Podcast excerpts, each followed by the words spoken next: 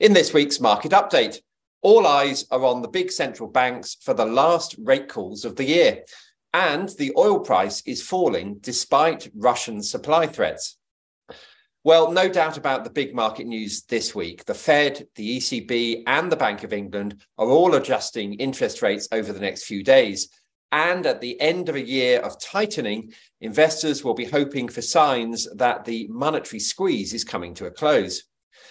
Markets are nervous in anticipation, and every economic data announcement carries extra weight at the moment as markets assess the likely impact on the rates outlook. Last week, for example, US markets notched up their biggest weekly fall in a month as investors took better than expected economic data as an indication that the Fed may have to keep rates higher for longer.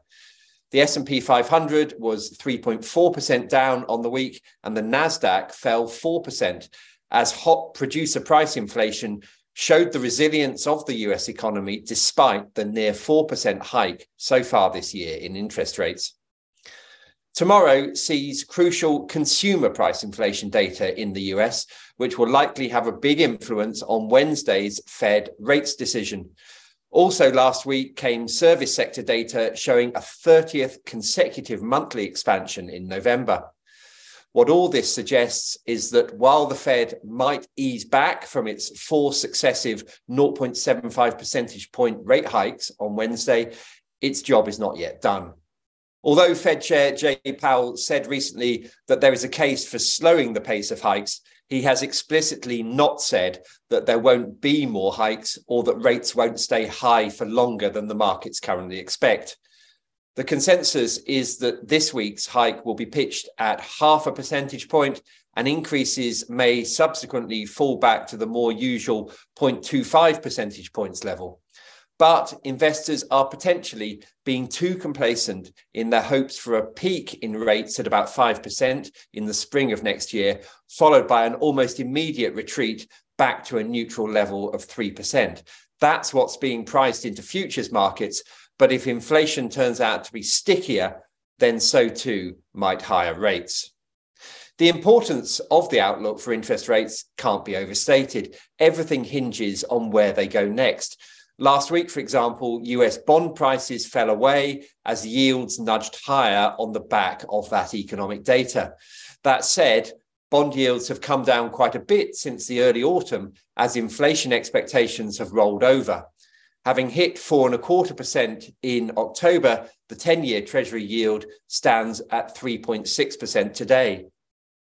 The real story in the US this week may not be the actual interest rate number, but rather the so called dot plots, which show officials' expectations for the future direction of rates. New York Fed President John Williams has already indicated that he does not see rates starting to fall until 2024. Here in the UK, the Bank of England's rate decision on Thursday is also highly data dependent. Again, the expectation is that last month's 0.75 percentage point hike was a one off, and the rate will slow this week to 0.5 percentage points. But today's better than expected GDP data showing a half percent point rise in activity in October, month on month, makes it harder for the bank to justify taking its foot off the monetary brakes.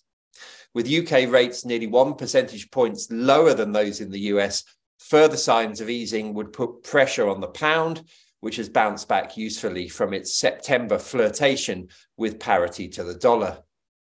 As in the US, the Bank of England will have fresh inflation data to consider as it makes up its mind.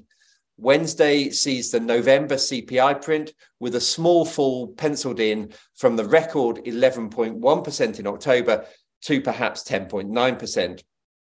Although that could mark a turning point for prices, inflation still stands at more than five times the bank's 2% target. The third important interest rate decision this week is from the ECB. Here, too, there is evidence that inflation is starting to retreat. And if anything, Europe is even closer to recession than we are here. So there's quite a strong case for the ECB to switch to smaller rate hikes when it announces its decision on Thursday. A third consecutive 0.75 percentage points rise is unlikely, therefore, even though the ECB is focused on higher energy costs and rising wages in the region. On the subject of energy, the oil price took another big dip last week, with Brent falling to around $76 a barrel, despite the imposition of sanctions on Russia and its retaliatory threat to cut off supplies to countries imposing a price cap on its exports. The fact that oil is retreating despite the threat to supplies is a strong indication of the changed economic outlook, with slowing activity in both the world's two biggest economies, the US and China, as well as in Europe, putting downward pressure on the price of crude. In addition to slowing demand, supply is actually pretty robust. Recently announced cuts by OPEC and Russia have been smaller than headline numbers suggested because some suppliers like Angola and Nigeria were struggling to hit their existing quotas.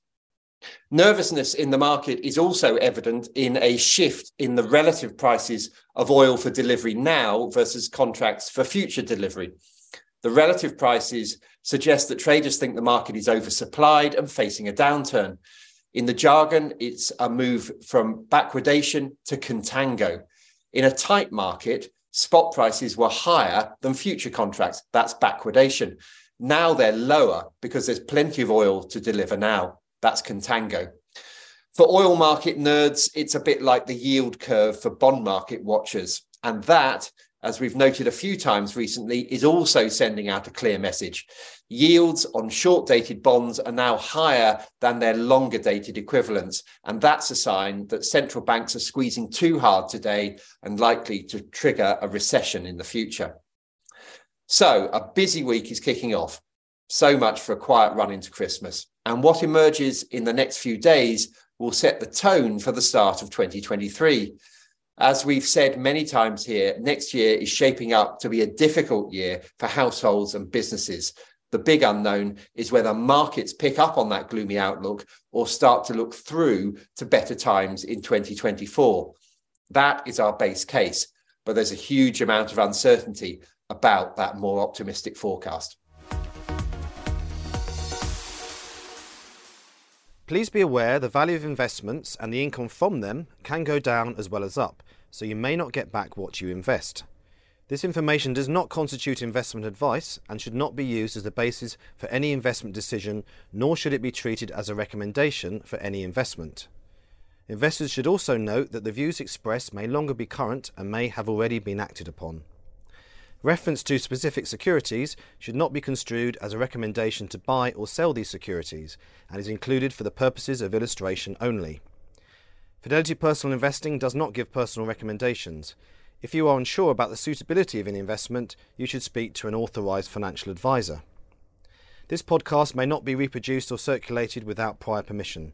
It is meant for UK residents and does not constitute an offer or solicitation in any jurisdiction in which it may be unlawful to make such an offer or solicitation.